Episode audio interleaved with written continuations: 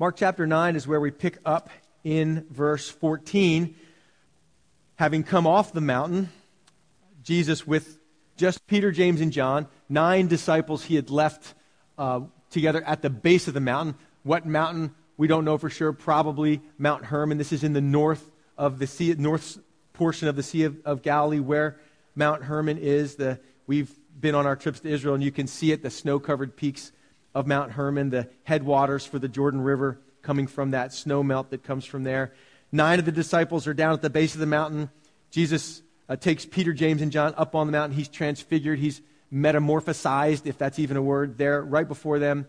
And uh, Peter says, Hey, it's great that we're here. We should just hang, we should stay here. We should build three tabernacles here, three tents and, or three booths, and just hang out here and stay here. And uh, of course, that wasn't the plan. They come down from the mountain just as when Moses came down from the mountain, the people had been worshiping the golden calf and there was trouble in the camp.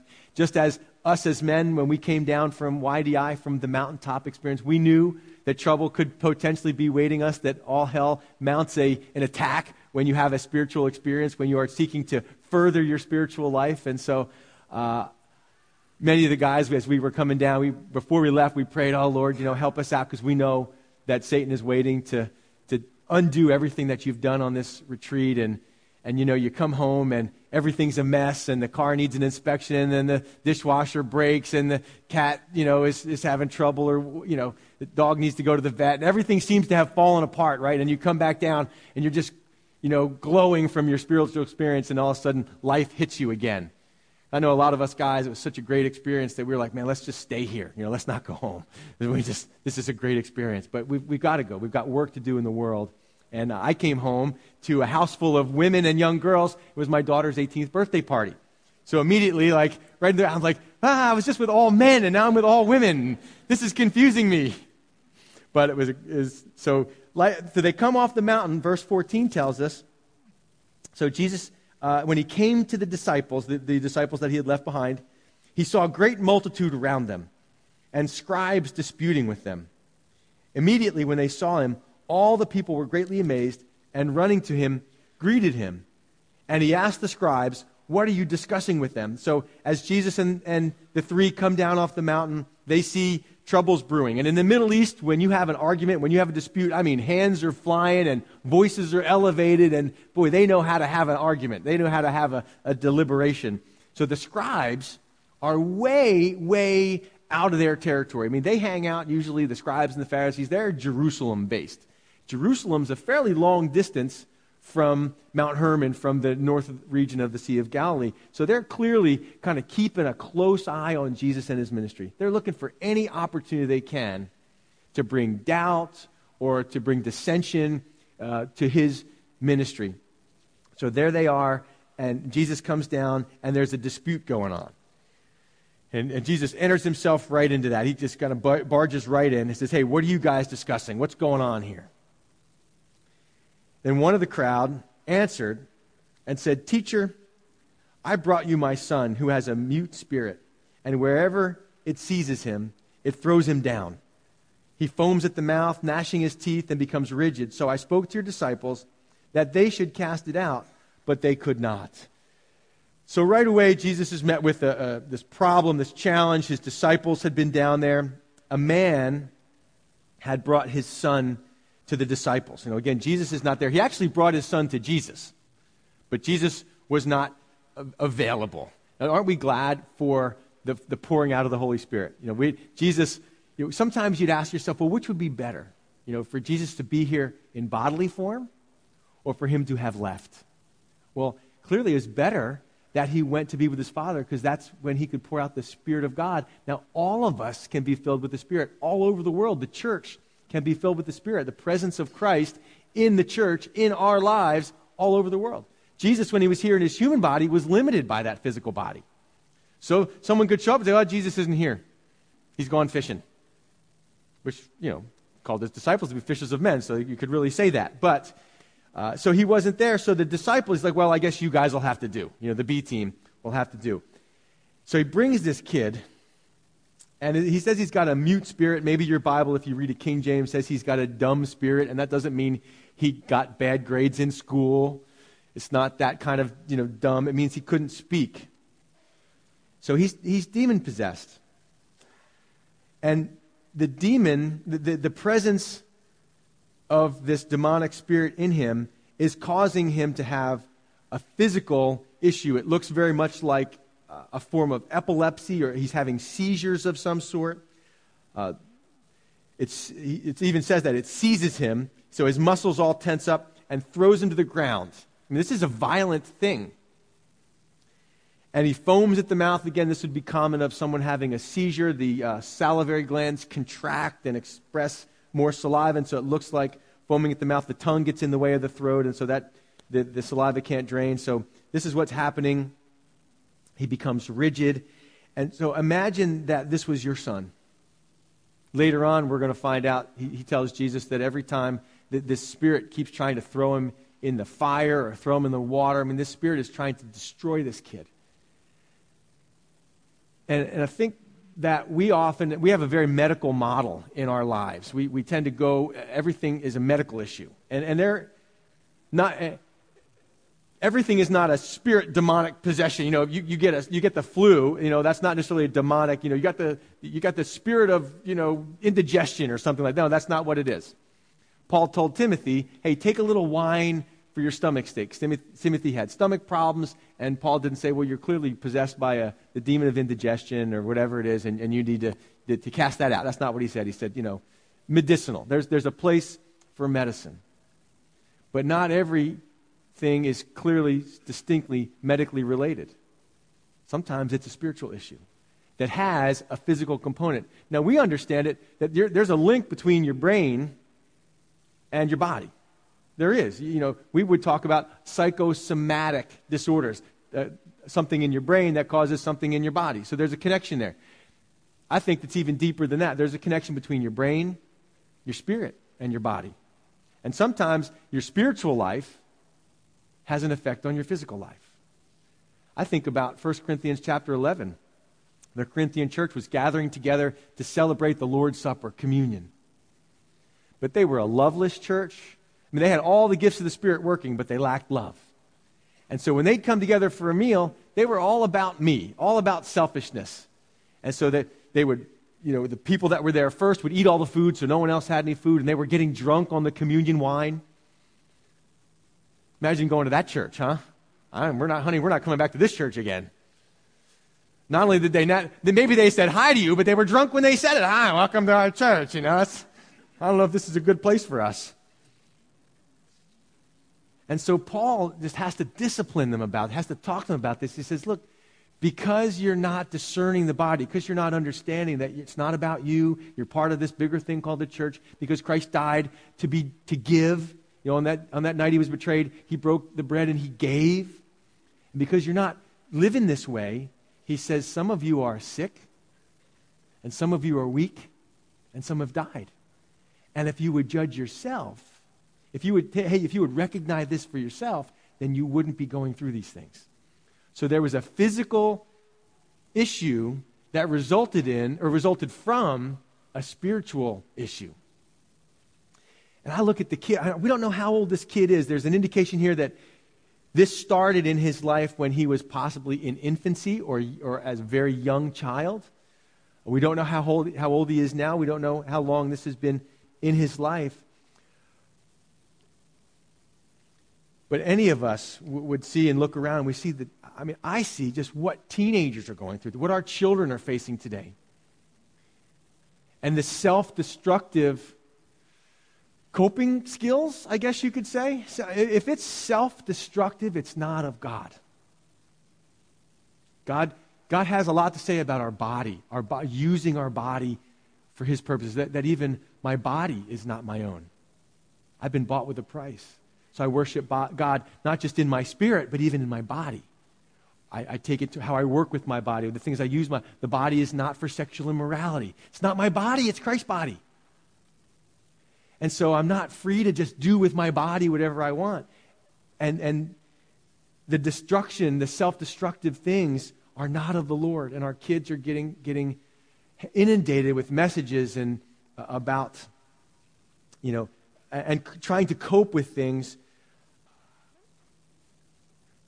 and in self destructive ways. And so there's a spiritual component to this. This guy is, I'm not saying your kids are all demon possessed, but you know, I'm saying that there's a, we have to look, number one, I like the least invasive thing first. Let's, let's talk about how's your spiritual life?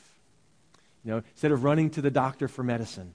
And I'm not saying medicine is bad. If it's a medical issue, it needs medical attention. But if it's a spiritual issue, pills can't help that. Repentance can help that. Confessions can help that. Forgiveness can help that. So you got to make sure you understand which is which here. Uh, prayer can help that. So I'm not saying, you know, there's a time for, for a spiritual solution to a spiritual problem, it's a medical solution for a medical problem. And sometimes the medical problem may have spiritual roots. For this kid, you can't deny that's the truth, isn't it? His physical problem has a spiritual root, and it has got to be destroying his dad's life. I mean, I don't mean that like his dad is angry with him. I'm saying his dad has to watch this.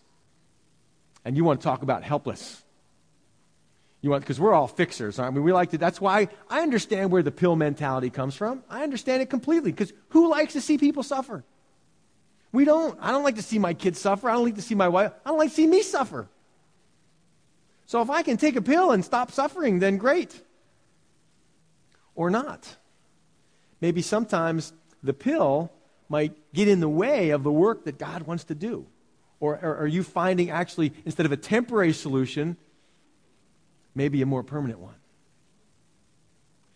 And so I'm sure this dad has just has tried to keep his son safe, has been with him. I mean, he's in Food Lion and he has a seizure, and down in the frozen food section he goes. And he's at the they're at Pleasant Grove and they're for a walk, and then a seizure hits him. And all the time, this guy is just trying to, to deal with helping his son and seeing him, you know, stiffen up and, and foam at the mouth and, and having to watch his son suffer that way. And actually, Matthew says he suffered greatly. And so he comes to Jesus. Jesus isn't there, so he, so he says, All right, well, maybe you guys can help us. No, yeah, we can help. Absolutely. When we, were, we, we got sent out by Jesus a, number, a while ago on a mission trip, and he gave us power over unclean spirits. We got this. We've done this before, man. This isn't our, our, our first show. And uh, so they go to begin to try to cast this out, cast this demon out. Even if you remember, when they had come back from their little short term mission trip to, to, back to Jesus, and Jesus says, Hey guys, how'd it go? Oh man, Jesus, you'll never believe it. Even the unclean spirits were subject to us. It was amazing. We had power, real power. And so they're no doubt, they're very confident this is no problem at all. We've been here before, but they begin to try to cast out the demon, and they failed. They failed. And this was wacko. This was, they didn't, and this hadn't happened before. And they're looking at each other like, well, let's try again. You know, uh, come out of him. Nothing happens. And, and not only are they frustrated, and this is the whole dispute is now going on because they tried to cast out this demon. They couldn't do it. The Pharisees are watching, and what an opportunity to say, Ha, we told you. You're believing, you know, Jesus is a nobody. He's a, he's, he's, he's a liar. He's deluded, and you guys are wasting your time following him. See, we've been telling you. And they're disputing back and they're disputing back and forth. Meanwhile, the kid's laying on the ground.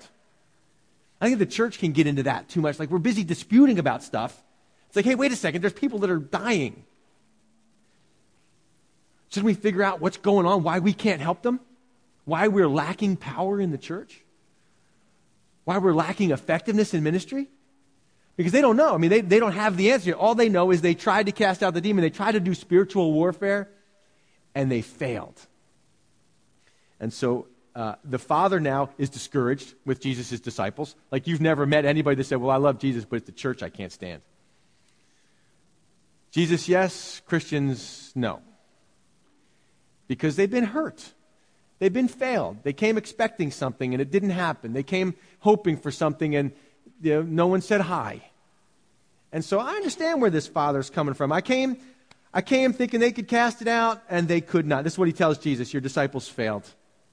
And so now he's going, I don't even know, I don't know what to believe anymore. I don't know where to go. So Jesus answered him and said, Oh, faithless generation, how long shall I be with you? How long shall I bear with you? Bring him to me. Bring him to me. So it seems like to me, as I read this, like Jesus is a little bit frustrated Does it seem that way to you? Seems he's a little bit frustrated. And, and I think he probably is because he is getting ever closer to his crucifixion, his death, his resurrection, and handing over the baton of changing the world to his disciples. And they're still struggling with the ABCs of faith. He says, look at what he says to his disciples, and that's probably who he's speaking to. Oh, faithless. The issue is, oh, faithless. He doesn't say, well, you guys are no longer, you're, you're not being relevant enough. I mean, Peter, look what you're wearing. Nobody wears that today. You really need, you need to dress better. You need to dress like the kids dress these days. And that, that would, then you'd be able to cast out the demon from the kids. You know, you need to, he doesn't say that. It's not an issue of form. It's an issue of foundation. It's an issue of faith. So maybe, you know, they had done this all along. Maybe they began to think that they just had the power in themselves to do it. That they were the source. You know, even though they had the whole feeding of the 5,000 thing where Jesus clearly taught them, you're not the source. I'm the source. You come to me, I give to you, you give to others. He was teaching them, I'm the vine, you're the branches. But somehow they, they couldn't do it. Jesus says, you know, hey, how, I don't have a lot of time left. How long am I going to have to continue teaching you guys these basic lessons of faith? And we understand that. We could, he could be saying that to us, couldn't he? He could be saying that to the church today. And then he says, Bring him to me. And I think it's, it's very common for people to confuse Jesus with the church. Now, we are the body of Christ, and I know that, and you know that. But you, get, you don't, the church doesn't have any inherent, inherent power in itself. The church does not contain its own power. We have a source. The source of, of anything we do is Christ. I mean, think about Peter when he heals the guy at Gate Beautiful, Acts chapter 3, I think. They begin to look at Peter like, wow, you are awesome. And Peter could say, yeah, we, pretty, we are pretty awesome, aren't we? I mean, did you see what we just did with that guy? I mean, he was lame all the time, and now he's up dancing and running around. Like, we are pretty awesome. We, you know, we got a good thing going here. And, but Peter knows better. He knows that he learned the lesson here. He said, hey, don't look at us. I mean, as if, as if something about us healed this guy, as if it was our power or our godliness that did this. He says it's, it's through faith, faith in his name. It's through faith in Jesus' name. So sometimes people will come to the church, you know, well, Pastor, can you do, you know, can you do this? Can you do that? No, you got to go to Jesus. You got to bring your friend to Jesus. Now, maybe that involves bringing them to church, but if we just introduce them to Calvary Chapel, Fluvanna, they're in a sorry state. You bring them here to be introduced to the only one that has power to help them. And if you think that somehow someone in the church is going to have the power to help you or fix you, you are sorely mistaken. All we can do is point you to the one who can, and pray to the one who can, and call on the one who can. So Jesus says, Bring him to me. Then they brought him to him, and when he, when he saw him, immediately the spirit convulsed him. They brought the young guy, or however old he is, and he fell on the ground and wallowed, foaming at the mouth. What a scene. I mean, what a, this is scary. I mean, when, this, when someone has a seizure, like in church, it's like, it's scary. I mean, it's a little undoing. You know, it's kind of weird to see. And that's what happens as the, uh, the spirit, the demonic spirit in this young man uh, sees Jesus and immediately responds, begins to, to convulse this kid even more. And Jesus sees this, verse 21, and he asked his father, the, the kid's father, how long has this been happening to him? And to me, that struck me as an odd question. Does that strike you as an odd question? Like, why does Jesus even have to ask that? Like, just heal him. Like, who cares how long it's been going on? And the only thing I can think of as I read this is what we see coming through is just the compassion of Christ. I mean, he sees the severity of the issue in this guy's son. And he goes, Man, how long have you been dealing with this? And I, and I, meet people like that too. Again, you bring them to church, and I pray you do. I pray you go out into the highways and the byways and you beat the bushes and you bring people that don't feel like they're, like they're worthy to come. Say, yes, bring them. And I meet people and I hear the story and I go, how long have you been dealing with that addiction? I mean, how long have you been struggling with, with, that, with the marriage that way?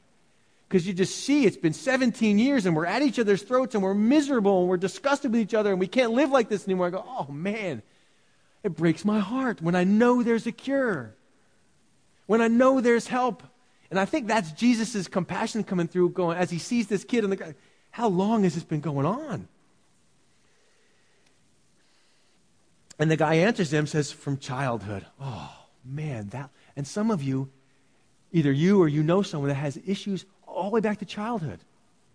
A father that rejected, parents that were divorced that when you were young, issues that crept in, addictions that started all the way from childhood. Now you're in your 40s, you're in your 50s, you've been this way for years. And it's like, oh, it's heartbreaking. It's heartbreaking when you know there's when you know that Jesus is the way, the truth, and the life. When you know that whom the Son sets free is free indeed. And so he says it's from childhood. And look how bad. And just to tell you a little more, Jesus, you're not even seeing the whole picture. Verse 22 says, And often he has thrown him both into the fire into the water to destroy him. You have an enemy. He is, he is out to steal, kill, and destroy. And that's what makes it even sadder because I know I hate to see Satan winning in people's lives. People getting their lives destroyed, their identities messed up, everything just out twisted. Trying to, de- that is Satan's plan for you. He will offer you temporary glory or temporary uh, false healing or, or temp- temporary solution that will cause you long term destruction. Paul even says, Don't be drunk with wine in which is dissipation. Well, I got to be able to deal. I got to be able to, to handle it. I can't, you know, I need to cope. So I need my six pack at night. I need my bottle of wine to unwind. And Paul says, don't be drunk with wine. It's a ripoff for what God wants to do in your life. Don't be drunk with wine, but keep being filled with the Spirit. Not the spirits, the spirits. That's where life comes from. So he keeps trying to destroy him. And then look at what the guy says. But if you can do anything, can you almost hear the, the despair in his heart? Like, I've tried everything. Look, I've been everywhere. Your disciples couldn't do it. And he says, But, but if you can do anything, have compassion on us and help us.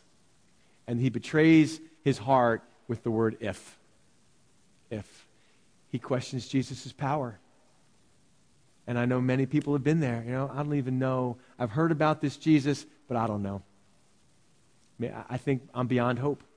I think our condition is different. I think our condition is unique. Our, our situation is nobody else has been through what we're going through. And I don't even know if I can, I don't even know what to believe anymore. So if you can do anything, hey, it'd be great. Have compassion on us and help us. And Jesus catches that word if. Watch this. It's like ping pong with Jesus, you know. And so Jesus says to him, if you can believe. All things are possible to him who believes. You see, he'd stopped believing, he'd given up even hoping. So the issue wasn't, he, the guy's issue was, Jesus, I'm not sure if you can even have the power to do it. And Jesus says, Oh, don't you worry about me. I'm not sure you have the faith to believe I can do it. And if you don't have the faith to believe it, you'll never see it. So he takes the guy's statement and he puts it right back to him. And I like what Jesus says here. If you can believe, all things are possible to him who believes. Now, Mark uses that statement three times in his gospel. Once here, once in reference to rich people going to heaven. Is how does a rich person then get to heaven? It's easier for a camel to pass through the eye of a needle than for a rich person to enter heaven. And they thought, hey, rich people are blessed by God automatically in. Jesus says, no, it's not quite that way. And he says, all things are possible with God. And how can, how can then someone be, how can a person be saved? All things are possible with God. So that's another second place. The third place is interesting. It's in, at the end of the gospel, toward the end of the gospel, chapter 14. This is Jesus in the garden, sweating great drops of blood, praying, Father, take this cup from me. You know the scene, you know the situation. And this is how he words it in Mark. He cries out, Abba, or Daddy, Father, all things are possible for you. Remove this cup from me. Yet, not what I will, but, but what you will. So Jesus in the garden says, Hey, I know, God, with you, there's no lack of power. All things are possible with you. But I know you also have no lack of a plan. So I submit myself to your plan. And of course, his plan was not to take this cup from Jesus. His plan was for Jesus to take the cup. Because you might say, you know, we're, we're, we love this story because we, we connect with this guy. Jesus says to him, If you can believe, all things are possible to him who believes. And you're going, you know, I had a situation, I believed. It, it, it didn't seem like it, it didn't happen. I didn't see what I thought I would see. The person died, or the thing didn't get fixed, or I'm still struggling with the pain. Verse 24 Immediately the father of the child cried out. Immediately.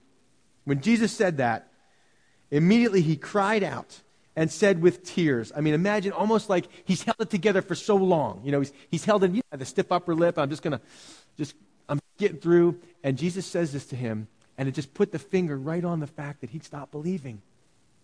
And as soon as Jesus said that to him, he knew it, and it, it just, the floodgates opened. You ever have someone just, they come up to you and they say something, and all of a sudden, they, they just say, I'm sorry to hear what you're going through, and all of a sudden, boom, it just comes out, right? It's Sunday morning, you're in the fellowship, and you're having your coffee, and someone knows, and they say something, and ha, oh, the floodgates open, and that's what happens for this guy. The floodgates open. He starts to cry. He's so frustrated. He's so tired.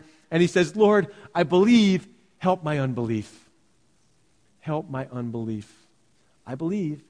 Help my unbelief. And that's, I think, why we love this story. Why, of all the stories that, that, of all the things that Jesus has done, all that couldn't be contained in, in the books of the world because he did so much, God makes sure that this, it's, it's in the Gospel of Matthew, it's in the Gospel of Mark, it's in the Gospel of Luke. Mark gives us the greatest amount on it because we need to hear this because we go, Amen.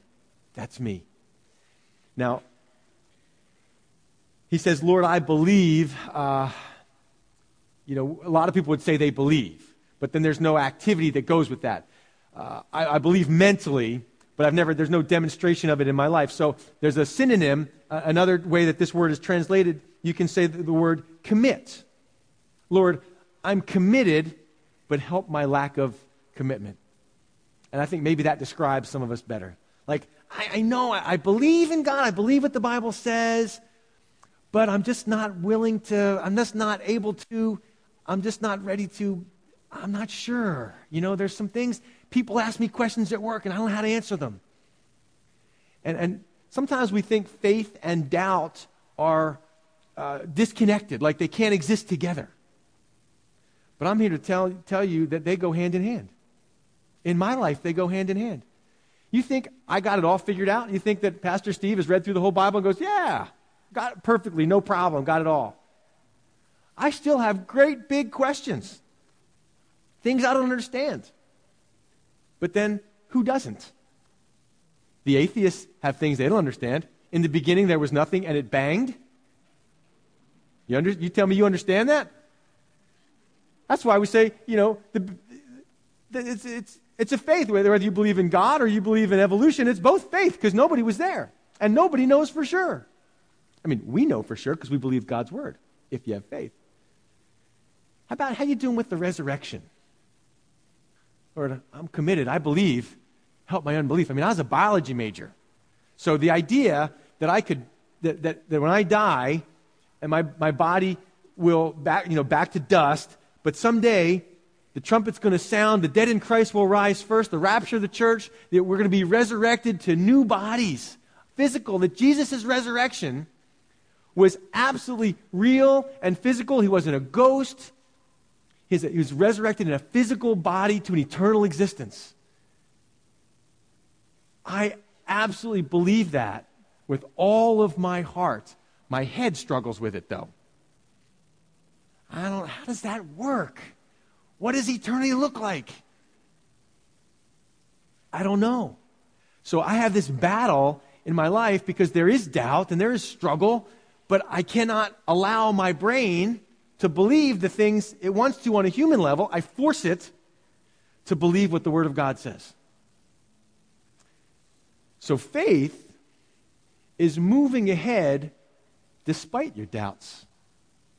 It's being honest about it. Don't we love the honesty of this guy? I mean, who would, which of us would honestly say, yeah, I struggle with doubt? I mean, maybe you would, and I hope you would. I think that the world is tired of, of us saying how much we believe and then seeing the reality that we do struggle with it. We do struggle with doubts. So let's at least be honest about it. But that doesn't mean, just because I doubt, doesn't mean I'm all in. I am all in. I got nowhere else to go. If it's not Jesus, if, it, if he was never resurrected, there is no hope in the world. Everything is meaningless. So I believe with all my heart I don't know what's going to look like. I believe with all my heart that I'm going to be resurrected bodily. I'm going to live in heaven with Jesus Christ for eternity. I'm going to look him face to face. I'm going to know people that are there. I'm going to see them. We learned that on the Mount of Transfiguration. I believe that with all my heart. And I got to put my, my head into submission to the truth of his word. I believe. Oh, I believe. I'm committed. But help my lack of commitment. And I think that's probably very true of many many of us in here. Uh, and it shows in your life. And, and see, the key here this guy's not rebelling. Jesus doesn't rebuke him. Jesus doesn't say, well, pff, I believe, help my unbelief. No, you go study, and when you figure it out, come back, and then we'll talk.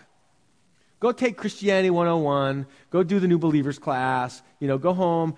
He doesn't say that. He doesn't rebuke the guy.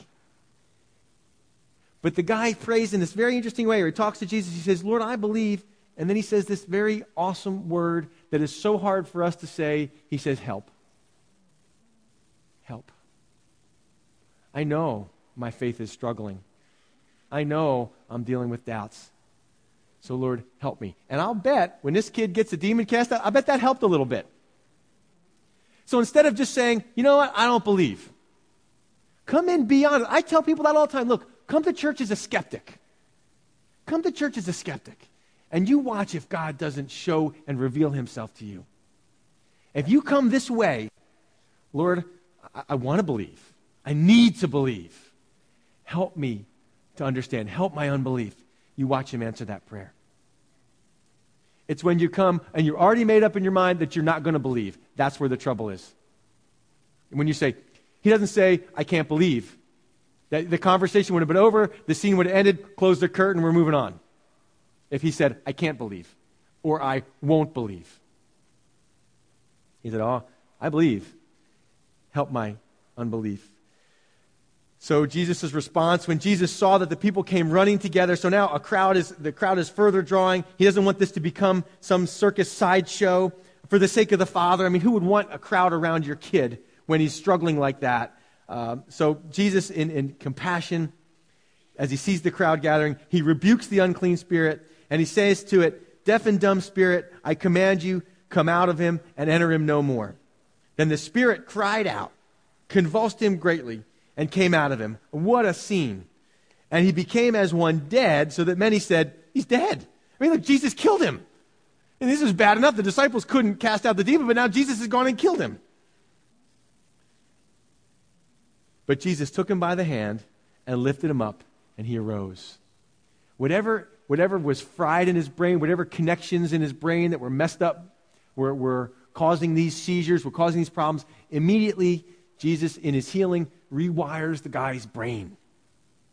No more seizures. He's completely healed.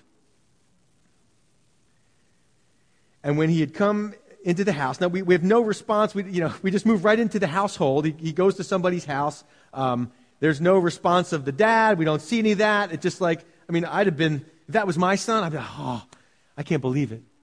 Well, actually, I can believe it. I'm seeing it. So the scene kind of shifts, verse 28. When Jesus had come into the house, his disciples asked him privately, you don't ask this kind of thing publicly because it's too embarrassing. Why couldn't we cast it out? I mean, Jesus, we tried. I mean, just like we had before, we did everything the same way. I mean, we, we had, we know the, the technique. I mean, we, we, we've seen, we, we have it down. We know the steps. We know the right words to say in the right order at the right time. And we wave our hands a certain way and we anoint with oil and we do all these things. And we got the method. But, but it didn't work. Our methods didn't work. Look, let me tell you, if we're trusting in methods, we're in big trouble. And look what he says to them. And you could substitute programs for methods. So he said to them, verse 29, this kind can come out by nothing but prayer and fasting. Now, the interesting thing about that statement is that I, looked back. I'm looking for anywhere in this passage where Jesus prayed and fasted. Now, you can't fast suddenly. Like, you can't say, well, give me a minute to fast. That doesn't work. And you know, when I say fasting, it's sort of the, it's the denying yourself food. Now, this is not for a diet program. We'll talk about that in a minute. But the point is, is that Jesus said, Oh, to do this to, to this kind of demon, there's a hierarchy, it seems. There's different sorts of strengths of spiritual demons. You can read about that in uh, Ephesians chapter 6, putting on the armor of God. There's powers and, and principalities, that there seems to be a ranking both in, in, in the uh, heavenly kingdom as well as in the uh, ungodly kingdom, in Satan's kingdom. This seemed to be a particularly difficult situation. And uh, that I like this because the disciples are teachable too. And that's important. We failed, but we don't give up. We learn. We learn. What went wrong? It's sort of like a self assessment. Why, why were, where was the power? I mean, we, we sang the same songs. I mean, these are popular songs, or we, we, did, we have the same thing, and we did, it's just not working like it used to. And the challenge of the church is what we turn to is the outward, the externals. Like, well, we want to reach people, so now we got to deal with the external things. You know, we're going to have more of this and have more of that and make it more exciting and try to reach people where, you know, that way or this way. And none of that was the issue here. They were teaching, said, why, why couldn't we? This kind comes out by nothing but prayer and fasting. But he didn't pray or fast then. Remember what they went on the mountaintop to do? Pray. This was like the day before, the night before. They went up. Jesus said, Hey, guys, let's go up to the mountaintop and pray. Well, why? Like, there's no, what do we have to pray about? We're just, it's not about why. It's not about a thing. It's about a communication with God. It's about a dependency, an ongoing dependency on God. So Jesus always spent time with his Father. So they go up to pray. We remember when Jesus was tempted in the wilderness. What was he doing when he was tempted? He was fasting. He was fasting for 40 days. So Jesus, I submit to you, had a lifestyle of prayer and fasting. That was the way he lived. It was his normal routine. Now, the Pharisees did too. But theirs was external for a show. It wasn't about connecting with God, it was about impressing people.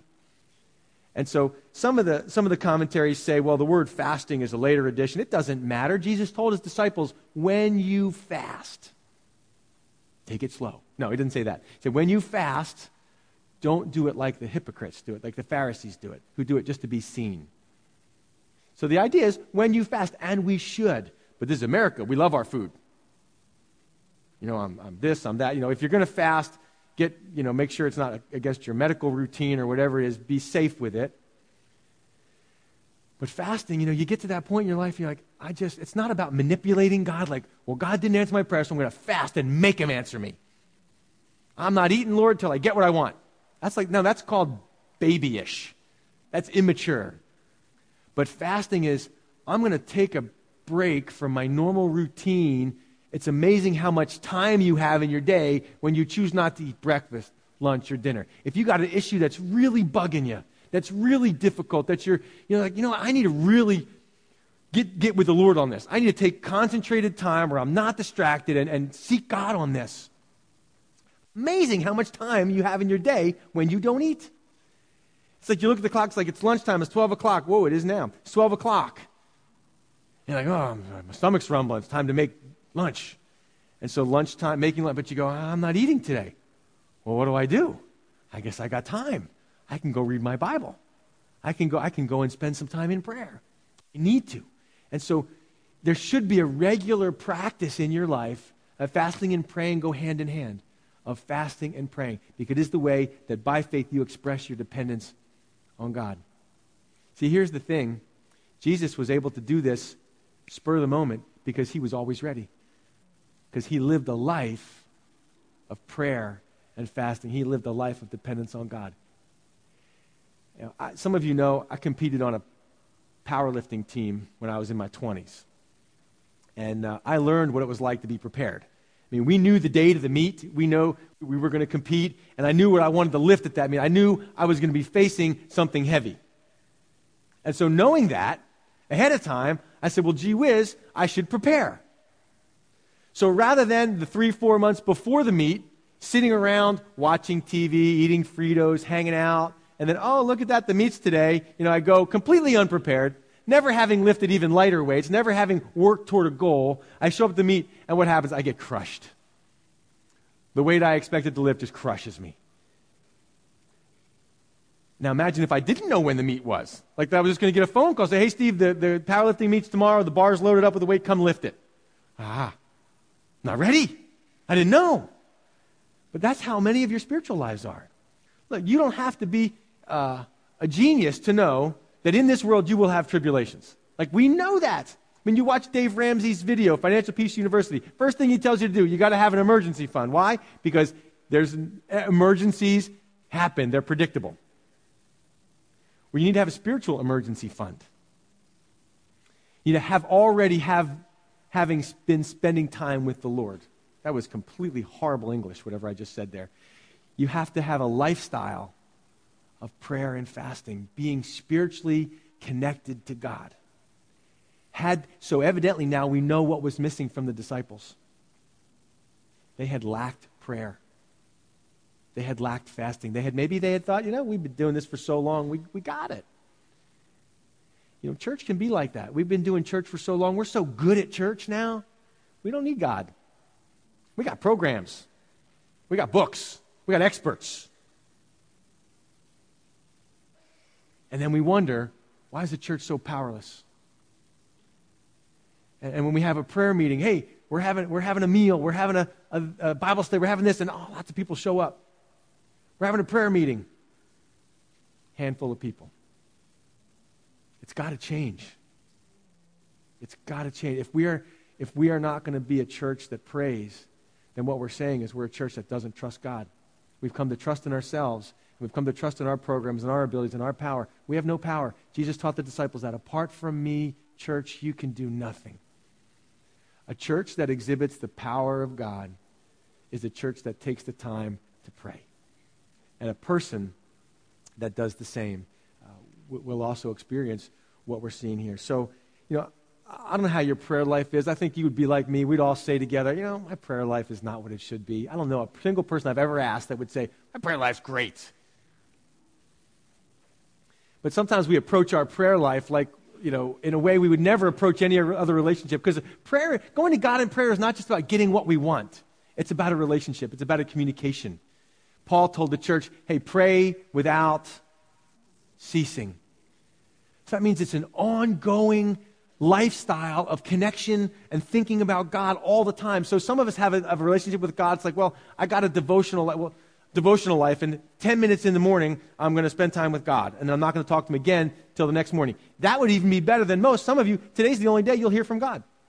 Today's the only day you'll crack open your Bible. Now, if you were, if you're married and that's the way you look at your relationship with your wife or husband, you're like, well, honey, you know, I saw you last Sunday. Um, this Sunday, I'll make an appointment. But if something comes up, I can't make any promises.